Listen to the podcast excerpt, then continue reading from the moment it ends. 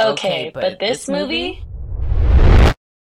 Welcome back, listeners. Hi. Um, yeah, hi. Oh, wait, was that for me or for them? Why can't it be both? Why do we get to pick sides? I know, porque no los dos. Uh, so we are now in the, uh, well, we've been in the month of October, but we're now in our Halloween theme. Ooh, spooky. Spooky, spooky. Oh my gosh, I'm so scared. Um, so this week I had the movie Dead Silence. Notice I gave Get it? Do you get it? Do Yeah, you yeah, see, yeah. see how I didn't talk at all? I'm glad you got it. I thought you'd be like, did something go wrong? I'm here for it. Um, but this gem came out in 2007, and I say it's a gem because it goes the extra mile. Uh, I uh, I agree with this one article that I saw online that it was way ahead of its time. Uh, so this was directed by James Wan, and he was already uh, pretty. I don't know, famous by this point, but he already had a reputation because he directed the first Saw movie. the He- original Saw? Yeah, the original Saw. Yes. You saw That's it? a good one. I did, uh, in fact, saws it. Did you actually? did you see Jigsaw in Dead Silence? Did you catch that? No, I did not see J. What? Is Yeah, he one of the so- dolls? Yeah, he is actually. So for the listeners out there, um, uh, so yeah, uh, James Wan directed Saw, and then later directed Dead Silence. Saw was in 2004, so there's a couple years in between. Um, but the puppet for Jigsaw shows up. Um, also, he wrote the uh, the writer from Saw, Lee, I think L E I G H. I don't know how to pronounce that. Maybe Lay. Um, I think they, it's yeah, that person. Um, they wrote um, Dead Silence and did Dead Silence with James Wan, and they also did Saw. So it's like a you know similar. Anyways, uh, little, little trivia for you there. Um, so Jigsaw shows up in the end of towards the end of Dead Silence when um, they're in the theater and they're in like the room where all the puppets are. Uh, it pans over from like Jamie to like the puppet with the really long tongue. And if you look on one of the pillars, it has like Jigsaw like leaning against it, like obviously What? not animated. What? Yeah. That's crazy. Yeah, okay, nice I was Easter getting like strong Annabelle vibes from all the dolls that were in here. did he direct Annabelle later? That's what I was thinking. he did. He did the. He did the Conjuring.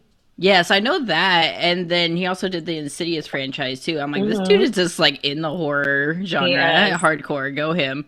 But I don't know. Because, well, I think Annabelle shows up in the Conjuring franchise, anyways, right? I think it's in the first movie. So I wouldn't be surprised. Um, but yeah, I guess he just has like an obsession with dolls coming to life. like James Wan, are you okay? Like, do we? Do you want to come onto the podcast and talk to us about it? But let us know. Let us Yes, know. the Thank you. DM slide into my Please DMs. DM us. My dims. Oh. in my, in my dims. I've never heard it referred to as that, but slide in, slide in. Uh, but yeah, so that was a little Easter egg. I want to mention that. Uh, but yes, this movie came out 2007. It stars uh, Ryan Kwanten, who many of you may know from True Blood. Never seen it. Swoon. Wow. Okay. Cool. Apparently, I'm learning through this podcast that I actually haven't seen anything. I know. I'm like, I, you were like my movie friend. Like, what is this? Well, I, that is a TV show. I'll give you. I'll give you. I'll cut you some slack. Thank you. I appreciate that. That's what I'm here for. Um, but yeah, so he did this in 2007, and True Blood started in 2008. So this was before his career got really big. Um, so it was his debut film out here, maybe I don't know. Um, but he has an American accent in this, not a Southern one like in True Blood. Uh, but the film, I really like the style. It opens up. Uh, the character's name is Jamie Ashen, and he's with his wife Lisa. Aww, and you know they're just like, oh, I don't want to cook, or like, oh, he's doing the plumbing and he like sucks at it. You know, he can't fix it, and they get this mysterious package. Knock, knock on the door. Who could it be? And it's like a box. Billy. it's Billy. Hi. Uh, it's a box that says his name, doesn't say where it's from, and they open it and it's the dummy. Um, hey, be nice. get didn't get it because I called him a dummy. Eh. Okay. Anyways, Okay, that one's out of four. on. You're getting better, I think, each week. Okay, you know, I'll take it. I'll take it. Uh, so there's a ventriloquist dummy inside of the package, and he's just like really creepy. And it like its head falls over and his mouth opens. Do you remember that where he's like, ah, and he's just kind of creepy and stuff. And then like Lisa's like, "Oh my gosh, do you remember that little rhyme from when we were kids? Do you remember it?" Uh, uh, don't know. No, beware the stare. I'll, I'll recite it for you. Okay. Beware please. the stare of Mary Shaw. She had no children, only dolls. If you see her in your dreams, be sure to never ever scream. Or what happens? Well, actually, that's funny you asked that. In the alternate version that was in the deleted scenes, it's um, Beware the stare of Mary Shaw. She had no children, only dolls. Be, uh, if you ever see her in your dreams, be sure to never scream, or she'll rip your tongue out at the seam. See that I like that, but I can also see why they cut it. It's like unnecessary information. You can just kind of guess what happens. It's a little context. scarier not knowing what she's going to do. Yeah, that's true. But also, it's just like the air of mystery that I'm just like, what's the worst that's gonna happen? You know? Well, what you going to do, Mary Shaw? I heard you die. What you going to do? Well, what you gonna do? Like Freddy's coming for you. Even like Freddy Krueger doesn't tell you like one, two, Freddy's. No, he tells you one, two, Freddy's coming for you. Three, four, better shut your door. Five, six, Pick up sticks. pick up sticks. Eight. Something, Uh, something. I know seven, eight. Stay awake. See Yeah, the don't remember. awake part right there. That's why that's the alludes to is gonna be dreams. Yeah. Ah, But anyways, so this one, movie. but this one also is kind of annoying because in the rhyme it tells you like if you see her in your dreams, but like you're seeing her in reality. So there's a little, there are a couple discrepancies in the film. Uh, but we'll look past that. But anyways, so um, Ryan Kwanten, the beautiful Ryan Kwanten, his character goes out to get takeout, and this is where we get our first body. Yay! um, so I really like how they um, do the like how they just determined to do the death scenes like with the like you know all these sounds going on. So like for this particular death scene, it had like the teapot going off, there was music playing, there was the clock ticking, and there's all these just background sounds. And whenever like they're about to strike, uh, plot twist, everybody, it's Mary Shaw. She's strike, and she's the one killing everybody. Um, and we'll get into who she is. We'll get. I know the listeners don't know who she is. We'll get into it. Don't worry. Um, but you know, I like how the music, the sound just starts to go down. It doesn't automatically go quiet. You know, like it just goes to that slow Yeah. motion sound, like the. tr- Yeah, I like how it highlights each thing and then it silences it out. Yes, and something I noted is only the th- the only sounds you do hear are the victim and Yeah. whatever s- things they interact with. So if they take a step, you'll hear their footfall and their footsteps. And if they hit something, like that was something I noticed um, later with Henry Walker um, at the funeral home, is like anything they interact with still makes sound Yeah. which was an interesting choice for me. I, I, I don't understand it fully, but I thought that was interesting. I think it makes it a little scarier still having some sounds and those sounds being so much louder compared to how quiet it is, you know? Yeah, I think that's interesting too because I'm just like if they can interact and that makes sounds, I think that kind of defeats the purpose too. But I, does that mean it's an alternate reality type of thing then? And that kind of makes me wonder, but I mean, like, I'm not really sure. I, Because that would play into the dream sequence thing. because that was like one of the only over oversights really is that the poem mentions that like you know if you see her in your dreams but you never see her in your dreams you like i said you only see her in reality. So i'm actually not sure. And when i did my research nothing of that sort came up. Well, it's just going to So- be a mystery for us all. it's it's whatever. Mary shaw what is the answer? Tell us now. She's busy. yeah. Dead silent there. Oh wait she can't talk Exactly. Well, I don't know that song of hers though. Mm, mm, perfection.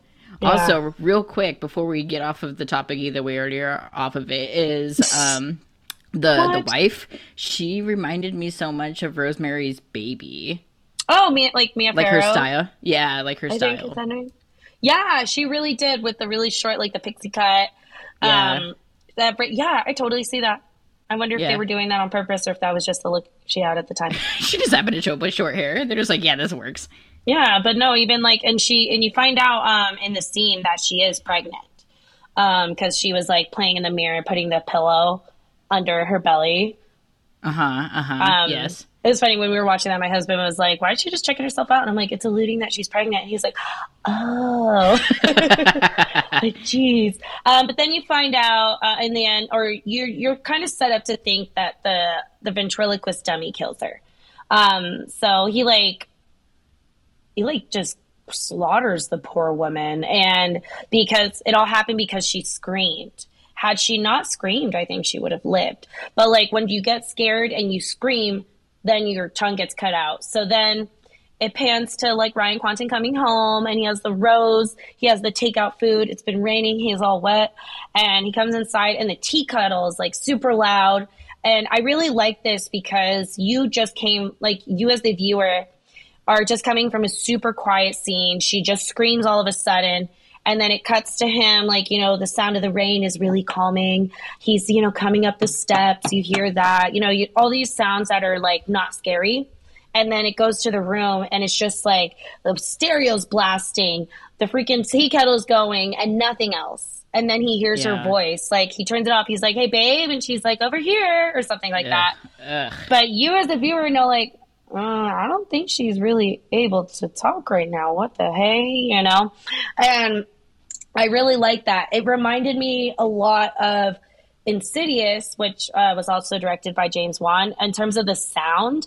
Because something I really liked about Insidious is the use of, of music, but also the use of silence.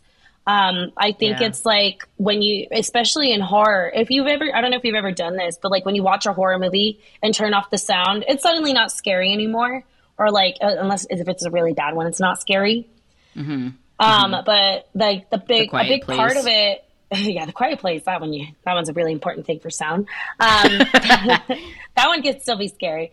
Um, but it's this the music you play is just as important as when you choose to not play any sound and that's something that he i feel like he took from this movie and used that in insidious because if you notice the scariest parts are when it's really quiet and then that violin that is that plays throughout. I think it's a violin. I'm really bad at placing instruments, but there's that musical score that plays and it like really riles you up all of a sudden. You're like, oh my gosh, I didn't realize how scared I was until like I realized it, you know? And I, I feel like you could see elements of what he did in Insidious here in Dead Silence, which I really like Um, yes, actually, did you notice? Uh, Okay, so in Insidious, I this is the one thing that I've always stuck with me with Insidious was there's a part where Rose Byrne's character is walking through the house and it kind of has like a quick flash of like the kid that you don't see, and he's and like hiding so, behind walls and stuff. Yeah, and then so I noticed there was something like that in this movie too when uh the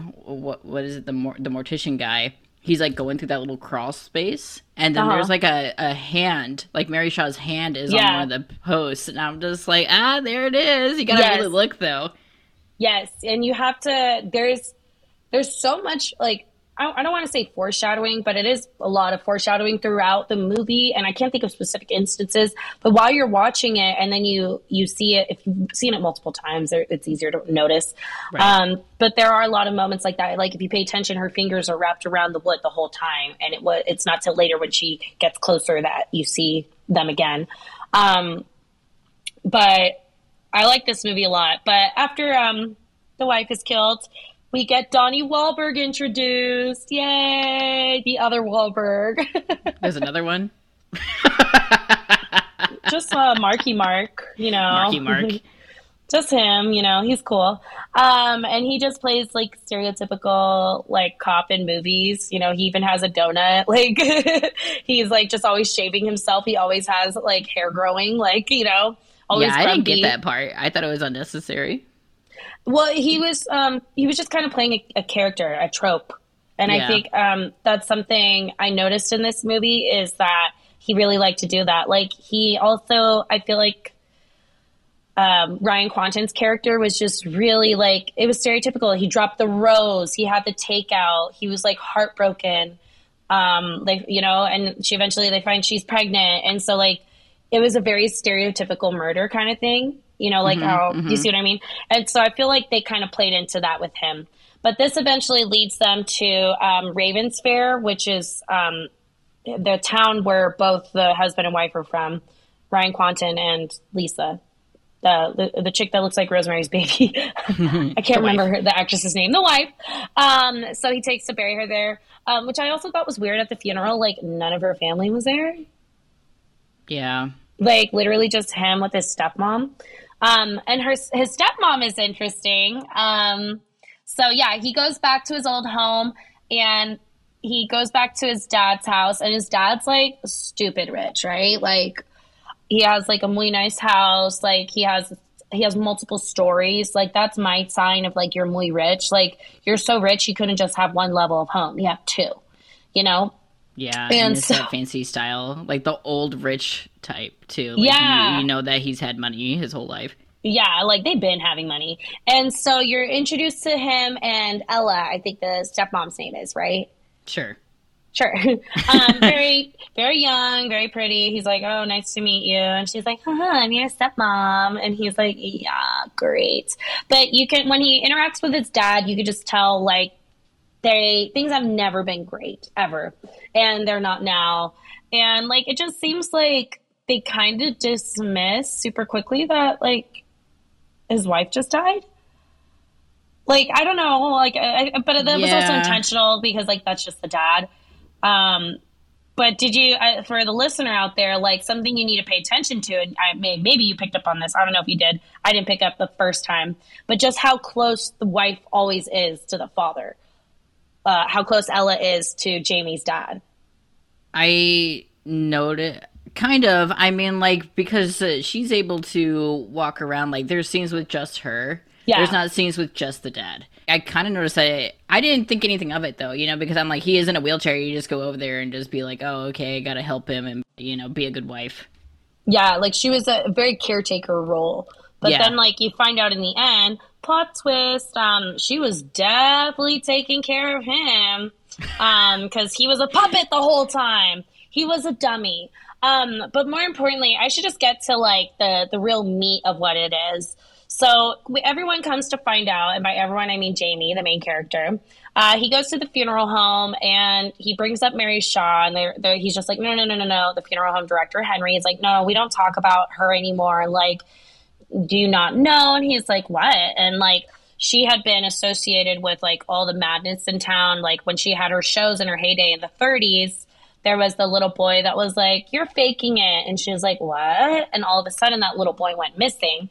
We come to find out later she turned him into a puppet, and that little boy was his great uncle. She was a hardcore player hater. Well, yeah. the little boy was a player hater, but man, yeah. like she she could not take criticism. no, and I mean, like, I mean, she's the only ventriloquist in town. Like, what are you gonna do if someone discredits you? But you know, but it's a little kid, you know. I'm like everyone else yeah. is laughing, having a good time, and then she's like, "Oh my god, this child's just a brat," and she did not like that. But this this is a horror movie. She knew the assignment. she knew what she had to do. Billy knew um, the assignment. Yeah, Billy Billy knew the assignment too. Um, so Billy was the one who she was doing the show with, the puppet that ended up at Jamie's house. What connection? And the boy that was killed by her was related to Jamie. What? That's weird. Um, was Billy so, related to the Goosebumps ventriloquist I thought doll? so. I thought it was, but his name is Slappy. I, I think it might same. have been like an homage. Yeah, because there were other. Similar. I don't remember the the names, but there were puppets that were references to famous ventriloquists. Like they made replicas of their dummies, which oh, is kind of cool. Interesting. Yeah. Um. But where was I going? Oh yeah. So then the the town mob goes after and kills Mary Shaw and cuts her tongue out. And so when you find that out, like as a viewer, you start to make the connection. Like, wait, his wife's tongue was cut out and her tongue was cut out. Could it be the ghost of Mary Shaw? Um, but this is like when when when this fact is found out, that's when shit hits the fan. And that's when like more and more deaths just start to occur, like just uh, people around it. So like the funeral the funeral home guy, I think is the first one, right? In the town. Wait, that's actually mm. not that many. I mean, if you want to get technical, it was the dad. It was the dad, yeah. So I mean, the dad was well, he was already a puppet by this point. That's what I'm saying. Um, he was technically the first one. Yeah, so he was technically the first one. Well, technically Ella is because you find out she's technically a puppet. Yeah, She's but I didn't doll. get that either. In the deleted scenes, there is more information that she is the perfect doll. It's more obvious with those scenes um, because it alludes to it when it shows when he flips over the paper that says how to make the perfect doll, and it has her right. face. Um, it kind of looks like her, but a little different. You know, it's enough that you're like, oh, that's not her. Um, but in the deleted scenes, it goes more into the book and so you can see more of how it works. And it's pretty much just Mary Shaw taking over her. Okay, so was she a real person, is what I don't get. At one point, but not in the movie. Okay. okay. So, but that's based off of the deleted scenes. So I don't know if that necessarily is for the produced full movie. You know what I mean? Right. But that's how I am understanding it. And I, I want our listeners to take it that way too. Okay, I can um, I can get that. Like I can kind of get yeah. that from the storyline and everything, but also there was at one point she said that like in order to get uh, the perfect doll, you need to have existing parts, yeah. and then I'm assuming so because it's a real part- person. Yeah, but I'm assuming like because it's parts that is coming from different sources. It's not just one source. I think that was just a miss, right? Because like even the original so the kid that she originally killed that she turned into her puppet that was her first doll. So i think like she says different parts but you also have to consider like the glass eyeballs that go into it. And like that's different parts. So i'm wondering if the, i'm wondering if it was a mistake on words semantics or if that's what they meant by it by both doll parts and human parts yeah, but then it wouldn't end up looking like a person anymore either, so that didn't make any sense. Well, and she plus, figured it out. That's the whole point. Is she figured it out. Okay, so she is living in the wife, correct? Yes, that's Mary the, Shaw's living in the wife. That's my understanding based on the deleted scene that Mary Shaw is in her because that's at one point she did all the voices. And remember, she was able to do dead people's voice. Um, she was able to do Henry's voice in the telephone. Remember when it did that flashback? Yeah. where he thought he was talking to him, and it's just her, and you see her throat moving. Yeah, yeah, yeah. So that's Mary Shaw doing it, but Mary Shaw had killed Ella. Is the right. is kind of the premise, and then so she's playing Mary Shaw is playing Ella in Ella's body, the perfect doll.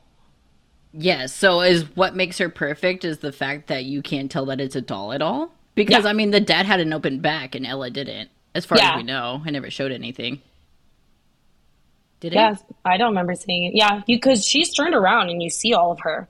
And yeah. like you look at the if you look closely at the sketches in the book, you see like in the side drawing, like the profiles, like there's organs inside. So she's alluding to the fact that like it, everything is the same.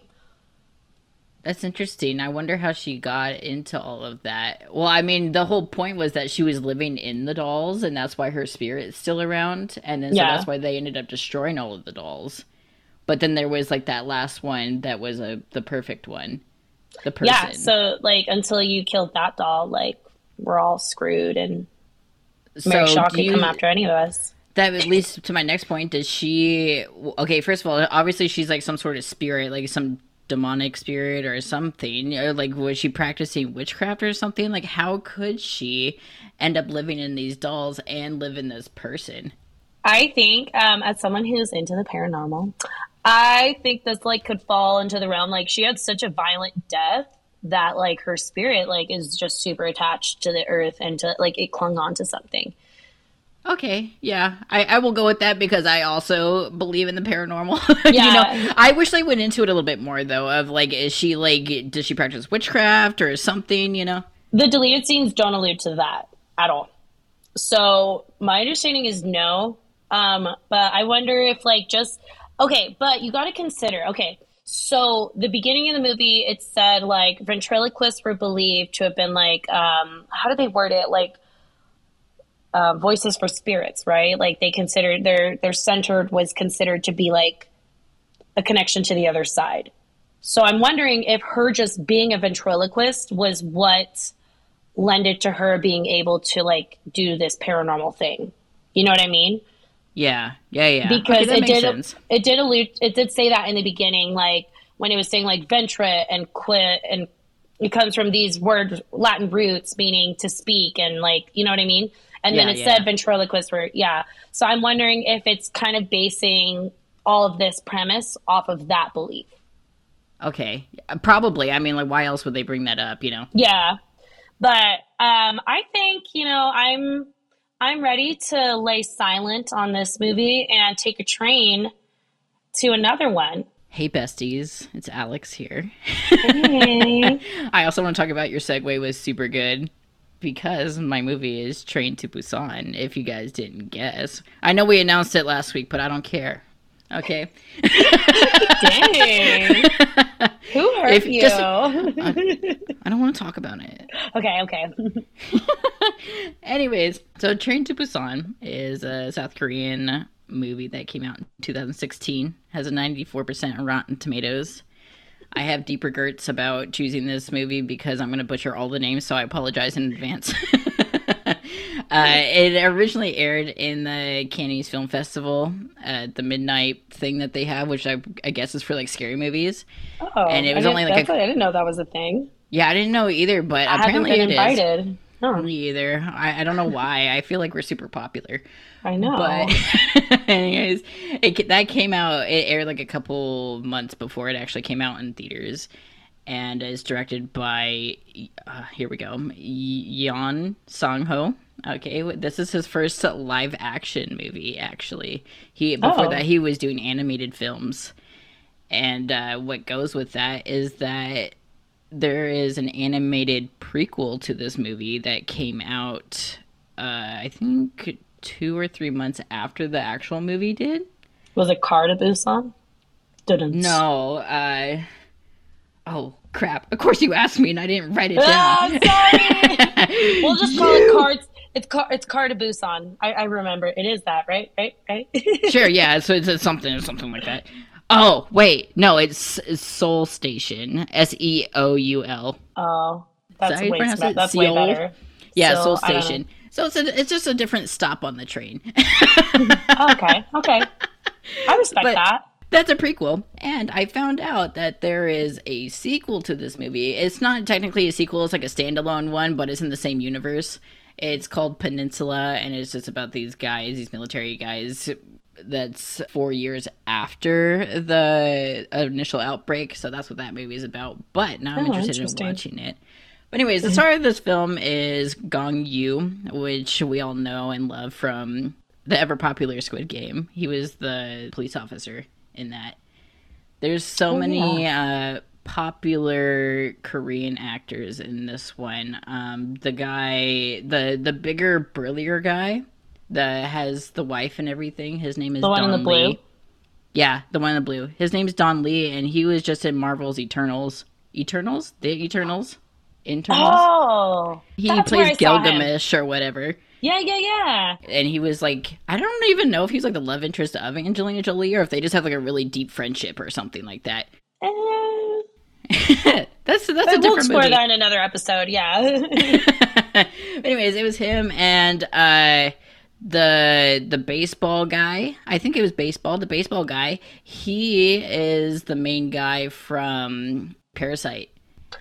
Oh. Mm-hmm. Okay. And uh, the other girl, the main pregnant girl, she is in a bunch of. She's like pretty big in the Korean film industry and uh, her and Gong Yoo actually worked together on another big film called Silenced that came out a few years before, so they've known each other. And another oh. fun fact is that the bigger guy, the Don Lee guy, and Gong Yoo, uh, Don Lee was Gong Yoo's personal trainer. in in real life. Oh, that's so they they've known each other for a long time. But anyways, I didn't even talk about what the heck this movie is. Okay, so it's Train to Busan. Uh, it it's supposed to be like the start of a zombie apocalypse. Uh, well, they they claim it as a virus, and uh, the main guy Gong Yoo, he his character is a, a fund manager, so uh, they call him like a bloodsucker. Like he doesn't really care about anyone, and he has a daughter, and the daughter he doesn't even like really know his daughter. The daughter's just like, uh, you know, I want to hang out with my dad, but he's just too busy working to actually like pay mm-hmm. attention to her necessarily. You know, like he loves her, but he's just never there. And so gets her just, the wee twice. Yeah, he oh, gives her the wink twice. me. yeah, it was sad. That this movie is really, really, really good for a zombie movie in particular. It has, I think, it's like a perfect blend of like action, but like the emotional aspect of it is insane. You know, you don't really get that in Yeah. zombie movies. You well, know, it can, gives you it gives you so much humanity to contrast with the zombie behavior. Yeah. and that's what I really liked. Yeah, it was very, very, very well done. Uh, but the daughter wants to go to her mom's house because she's over her dad is not paying attention to her. She's like, I'd rather be with my mom. And uh, she's like, I'm gonna take the train by myself. And the dad's like, No, you're not taking the train by yourself. You're too small. And she's like, Oh, I want to go for my birthday, which is like the following day after all this conversation happens. And he's like, I'll just go with you. And so that's how they end up on the train. Uh, and then while they're on the train, there's like all these. There's like a, a passenger that sneaks on, and it's a girl that's got bitten by an infected person. No one notices that she's on there, and uh, she turns after a while. Which, by the way, the actor who did that, the actress, oh my god, she was crazy with like the way she was moving and everything. As like the first zombie and like the first sight that we see of a zombie, like she was, she set the bar really high for the rest of the zombies as far as movement goes and it was just so good. But anyways when she turns she bites another person that's trying to help her and everyone's just like what's happening? Uh, they end up walking through this one train car and everyone's just like is she okay? Like why is this person on this other person? And they see that the the original infected person like rips the throat out of the person that she's on. And uh, everyone's like oh my god something real's happening here right? And then you see the person who got their throat ripped out come back to life too. And so now they're attacking this whole train car full of people and it kind of just spreads out through the train and then people So start to notice more and more. Yeah people start to notice more and more too so they're all kind of rushing towards like the front of the train i think or like the back of the train. They're one end of the train. When that happens they uh we get to like the main person and like his daughter and um they kind of like cut off the the rest of the train which uh the the guy there's like the the main burly guy and his uh pregnant wife uh, they were like kind of stuck it in the back with the zombies and then our main guy like cuts them off just to kind of show how his character is you know he's just like you guys kind of he's like no it's all about us yeah it's all about us like fuck you guys you know like obviously they're close enough to make it before the zombies do but he's just like no we're we're not risking it here and then so once they make it over, they're just like, "Wow, what an ass!" You know, the, the burly guy's like, "Apologize to me." He's like, mm, "Why would I?" you know, I didn't do anything wrong. There's nothing wrong with that. And then, uh, so what ends up happening is that the wife notices that the zombies don't really notice them until they they're like in their presence. Like they don't react. Like the zombies don't react until like they actually see someone or hear someone or something like that. And so they just like cut off that uh the other trains with the zombies in it by putting some newspaper up. So that saves them. It gives them some time, and then we start to get all these other elements of just like, well, we're gonna stop at this next train station, and there's like news feeds coming everywhere. Everyone's looking on their phone and all of these things, and it's just like virus, virus, virus, outbreak, uh, this, this, this, this. It's all over the place. It's nationwide. It's not just on this train. As as they're coming to realize, so they're like, okay, we're gonna stop at this next station, and then like the conductor goes on the thing again, and it's just like, well, we can't drop it, stop at this train station because there's uh, stuff going on there. And as they're passing through that train station, you can see all these people trying to get on the train, and then they get attacked immediately, and everyone's just like, oh god, this shit's real. It's everywhere. Oh. It's insane. And then uh, the main guy gets a call from his mother. Which, by the way. That the was way, rough, dude. it was uh, like he, you can tell that he's like slowly realizing that she's not good, that she is infected or something. He's like, why is it so loud? She's just like, oh, the mom's a bitch, which I was like so uncalled for. he just, she just really like the granddaughter, and then she's like, nah, the, the mom's a bitch.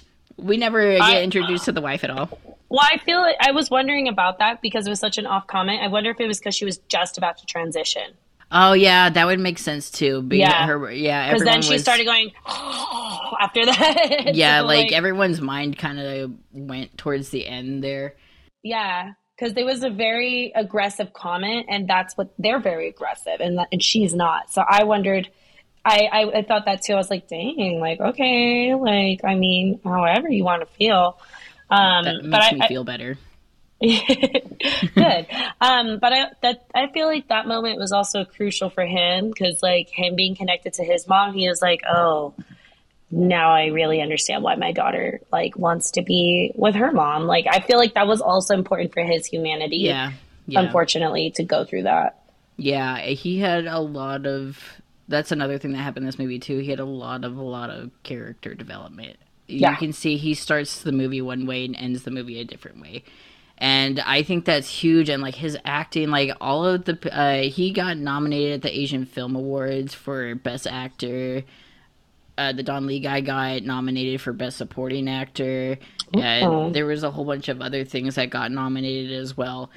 Editor, visual effects, costume design none of the it didn't they didn't win any which is surprising to me at the asian film festival specifically or the asian film awards specifically they won mm-hmm. other uh, types of things but not at that one mm-hmm. which i found interesting because it kind of broke some records it was the biggest movie to come out in 2016 in korea in oh, south wow. korea uh, it, well, I'm not sure if it was like the biggest, but it definitely broke the record. Like the first one of the year to break records. It, like the most people went, it had like 1.1 million moviegoers, and then it kind of went over into some other countries too, and the other countries had like dubbed versions of it, and that was kind of like the first time that this one particular country had like a whole bunch of different dubbed versions and and not just the subtitles it was just a, a whole bunch of different languages which i think is interesting because you don't really see that in actual movie theaters having dubbed versions of anything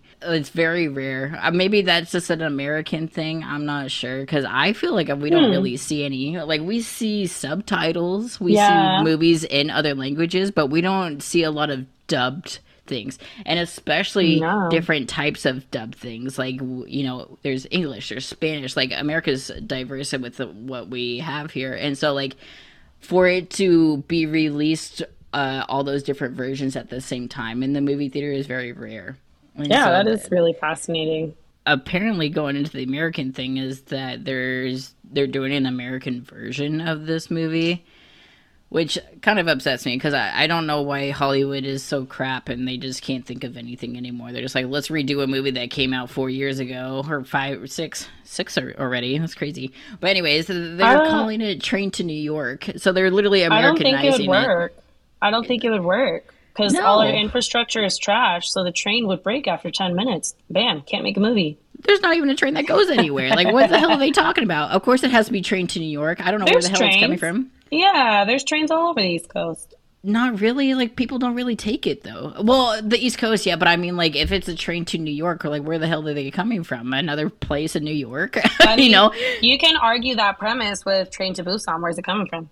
But I feel like they have a better uh, yeah, yeah, yeah, train system there. You oh, know, like transit. Like we don't have that here. Like no, America's designed to That's why I was joking. Everywhere. Like you can't even make that movie. the trains we do have break after 10 minutes. so, listeners out there, our trains suck. That's basically what you're supposed to take away from this. Yeah, they didn't used to because we have so many train museums. it apparently worked in past decades, so, but not anymore. Well, you know, I find it interesting that, like, they made it such a big part of history to be like, well, we have a train system now. We were able to the travel transcontinental. faster. Yeah, and you know what? We don't use it. Who uses it? Like we use it. Like there's cargo trains. I think is the ones that use it the most. I mean, yeah. people do use Amtrak and stuff like that, but other than that, we don't have anything outside of these long distance ones. You know, like LA would benefit from that hardcore. Technically, LA has these things, but no one uses it, you know, or like yeah. it's not built properly or whatever it is. LA needs a refurbish, anyways, in general. Revamp. yeah, totally. But they're trying to make an Americanized version, is what you're saying. Yeah, they were. They are. It was supposed to come mm. out 2023 but they have since removed it from the release schedule. I can't remember. I know Warner Brothers is attached to it as like the distributor. I don't know who's actually making it. Oh. But they took it off for some reason, which I'm just like, just let it, just leave it, just leave it. You know, like that. That's that, great.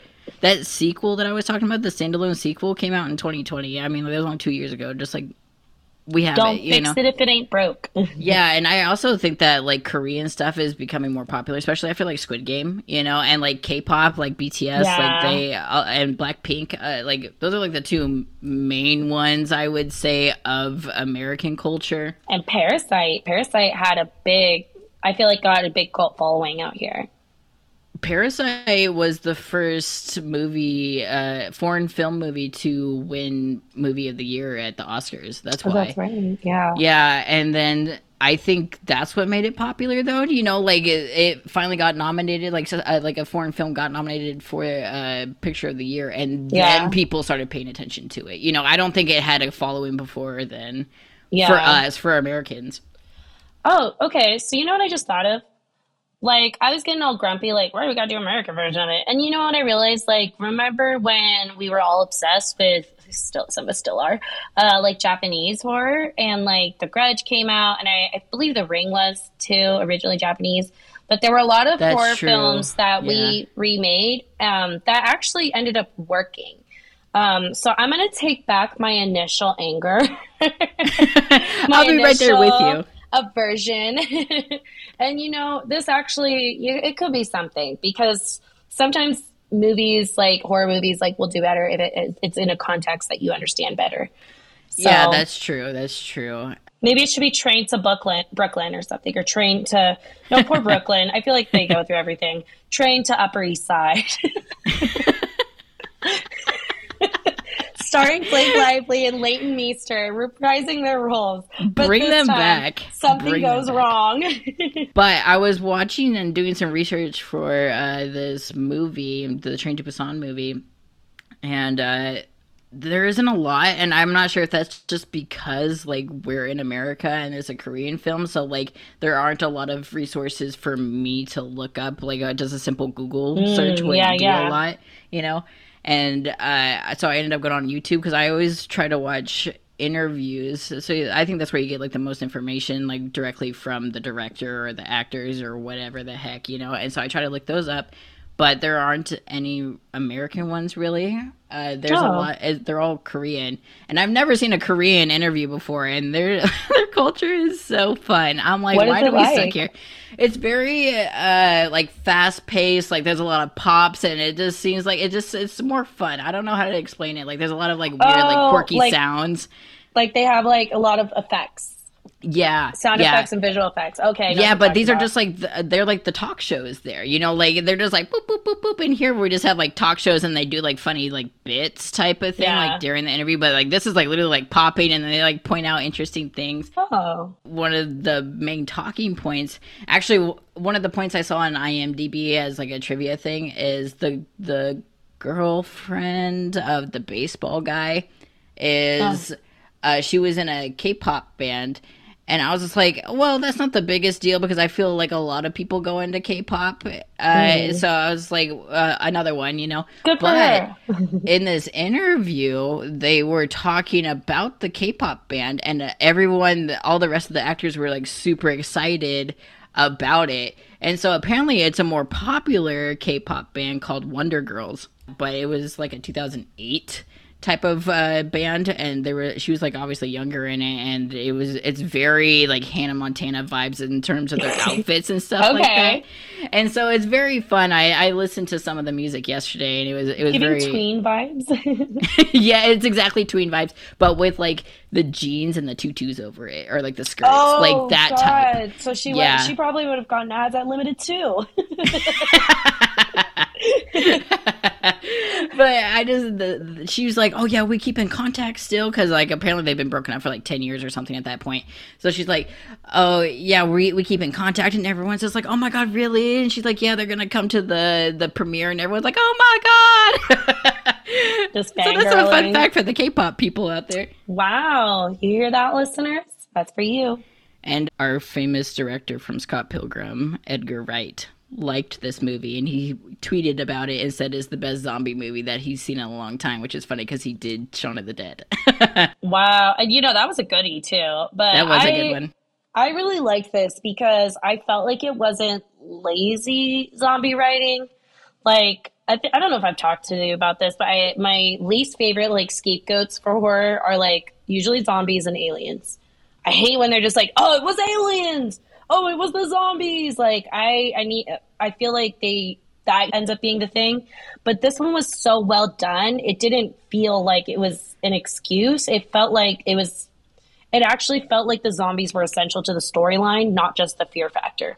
If that yeah. makes sense. Yeah, that's what every all the actors were saying that like the zombies are the main cast. You yeah. know, like they they made it very well known that the zombies were so good. Like all of the all the actors who played the zombies were. even were the like deer at the beginning. they were so twitchy and like I you know, it's kind of always hit or miss with like computer generated things. And like there was only like a few parts in here that you could tell it was like completely computer generated, but it was so well done that it didn't look disgusting, you know? Yeah. Like it, it was so well done and I thought the the costumes were really good, the acting was really good at the end when the the the daughter and oh by the way i just want to talk real quick about how like the the dad just throws himself at the at the end of the train. That redemption was so scene. That guy was so irritating too the guy the COO the guy yeah. Oh, yeah. Oh my god he was so irritating. He just kept killing everyone. He's like me first me first. But that it, yeah, it's to kind of go with what our main guy would have been if mm-hmm, he continued exactly. out through it. And then so I think that was a very good contrast, you know, where you could see that our guy still has humanity, like he's still able yes. to change and stuff like that. Speaking of changing, he turned into a zombie. Oh, I get it, you get it. But when I he like threw it, himself like at the it. end, and like the little Change. girl is so such a good actor too. She like her crying over the dad. I was heartbroken, and the pregnant wife that lost her husband, and oh. like how she was just like stunned that that that our main guy got bitten and mm. we she knew that he was gonna have to go and and he's over there like this is how you stop the train like you're and she's like realizing and you can see all of this in the acting and it's insane that you can she realizes that it's just her and the girl now like they're gonna be on their own and that's that's heart-wrenching in itself and then at the very end when they finally make it to like that barricade of mm-hmm. busan and all of the zombies i think they were infected. One of them kind of twitched like an infected which i'm surprised because they they never showed a, a, way of killing the zombies either. Like they were just beating them off and fending them off but none of them actually died oh you know? but uh, but there were times where you see bodies around so you know they're capable of dying. Yeah which was interesting to me. So but they never went into it either. Yeah and, I, yeah. so uh, i was curious about that. If like maybe it's fire or something. It'll tell like, you at the beginning of Peninsula. Hopefully, but uh, the the military is set up there, and they're just like, oh, we have some people coming. We don't know if they're infected or not, and the people are just like. Just shoot them because if you don't know, we can't let them into the city yeah. or whatever the heck because it's quarantined and uh, the sniper is like very slowly starting to go over to the trigger to kill the pregnant wife mm-hmm. and uh, they start hearing singing luckily of the little kid that at the very beginning of the film she was doing for her dad. You know like the dad missed the recital of her singing this and then That's so right. the grandma showed the dad how she did at the recital and she couldn't do it. Like she stopped singing and everyone was kind of making fun of her and everything. And then the the daughter was talking to the dad and was just like i couldn't sing it because i re- recited it like just for you or like i rehearsed it just for you. And he realizes in that moment that he's like an asshole you know? He's mm-hmm. like i he realizes that I should have been she, there. That she still loves him, you know, like 110% loves him still, you know, like she wants to be a part of his life and all of these things. It's not, she's not choosing to not be with him, you know, she's yeah. not over it. Well, she's a little kid still. She doesn't know necessarily either, but it's just like you can tell that she just loves him still and it's it's sad for her that he's not there and he's just like I should have been. And but that also goes into how like that big burlier guy was talking about how uh the the, the dads get all the crap because they're just so busy working all the time. And they don't realize that like the kids don't realize that the dads are doing it for the kids too yeah. to like have a better life. So it kind of makes him into it, it's having him realize more and more that like he it's better to be there for the child than actually like pay for things for the child.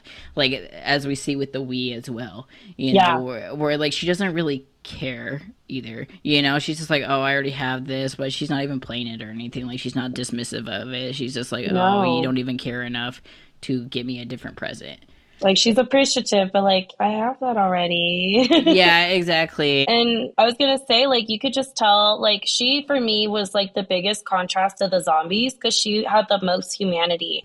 Like, you know, even when shit hits a fan, like, she offered the old lady her seat. And, like, you know, when the dad talked to her, like, you gotta think of ourselves, she was like, you know, I think of all the times like grandma's knees would hurt. And like you see her always going back to like just her human connection. And that's just what she craves most. And like, yeah it's really sad that you know the the movie ends the way it does. You find out like you know his the dad's connection to it all, and it's just kind of like oh, like I'm so sorry, like. But Yeah. his humanity ended up saving her um, and the Yeah. woman in the end. So like that was his gift. I think that's a good thing in terms of as you see in the characters that there's like the extreme COO guy.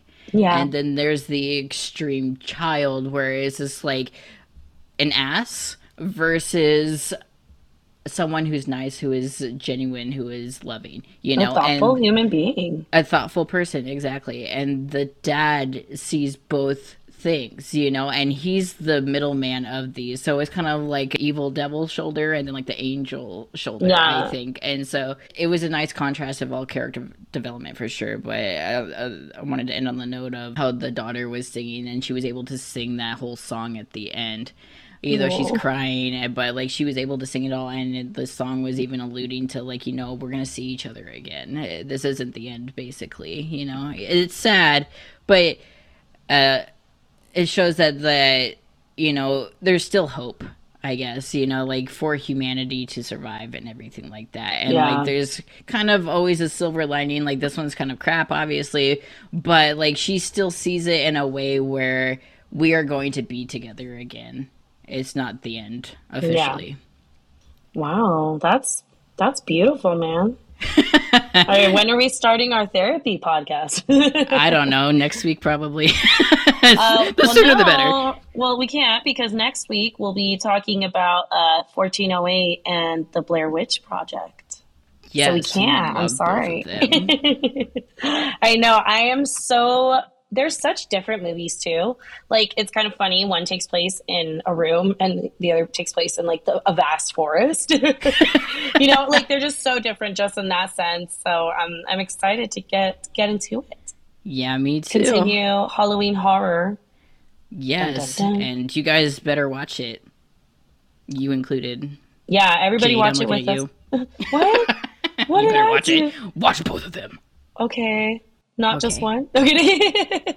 All right. No. Well, that's it. Um, we'll be back next week. Peace, everybody. Peace. You can listen to new episodes of Okay But This Movie every Monday at 8 a.m. on Spotify, Apple Podcasts, Amazon Music, and Anchor. Be sure to follow us on Instagram, TikTok, and Twitter so you can stay updated. Later, Gators. It's Billy.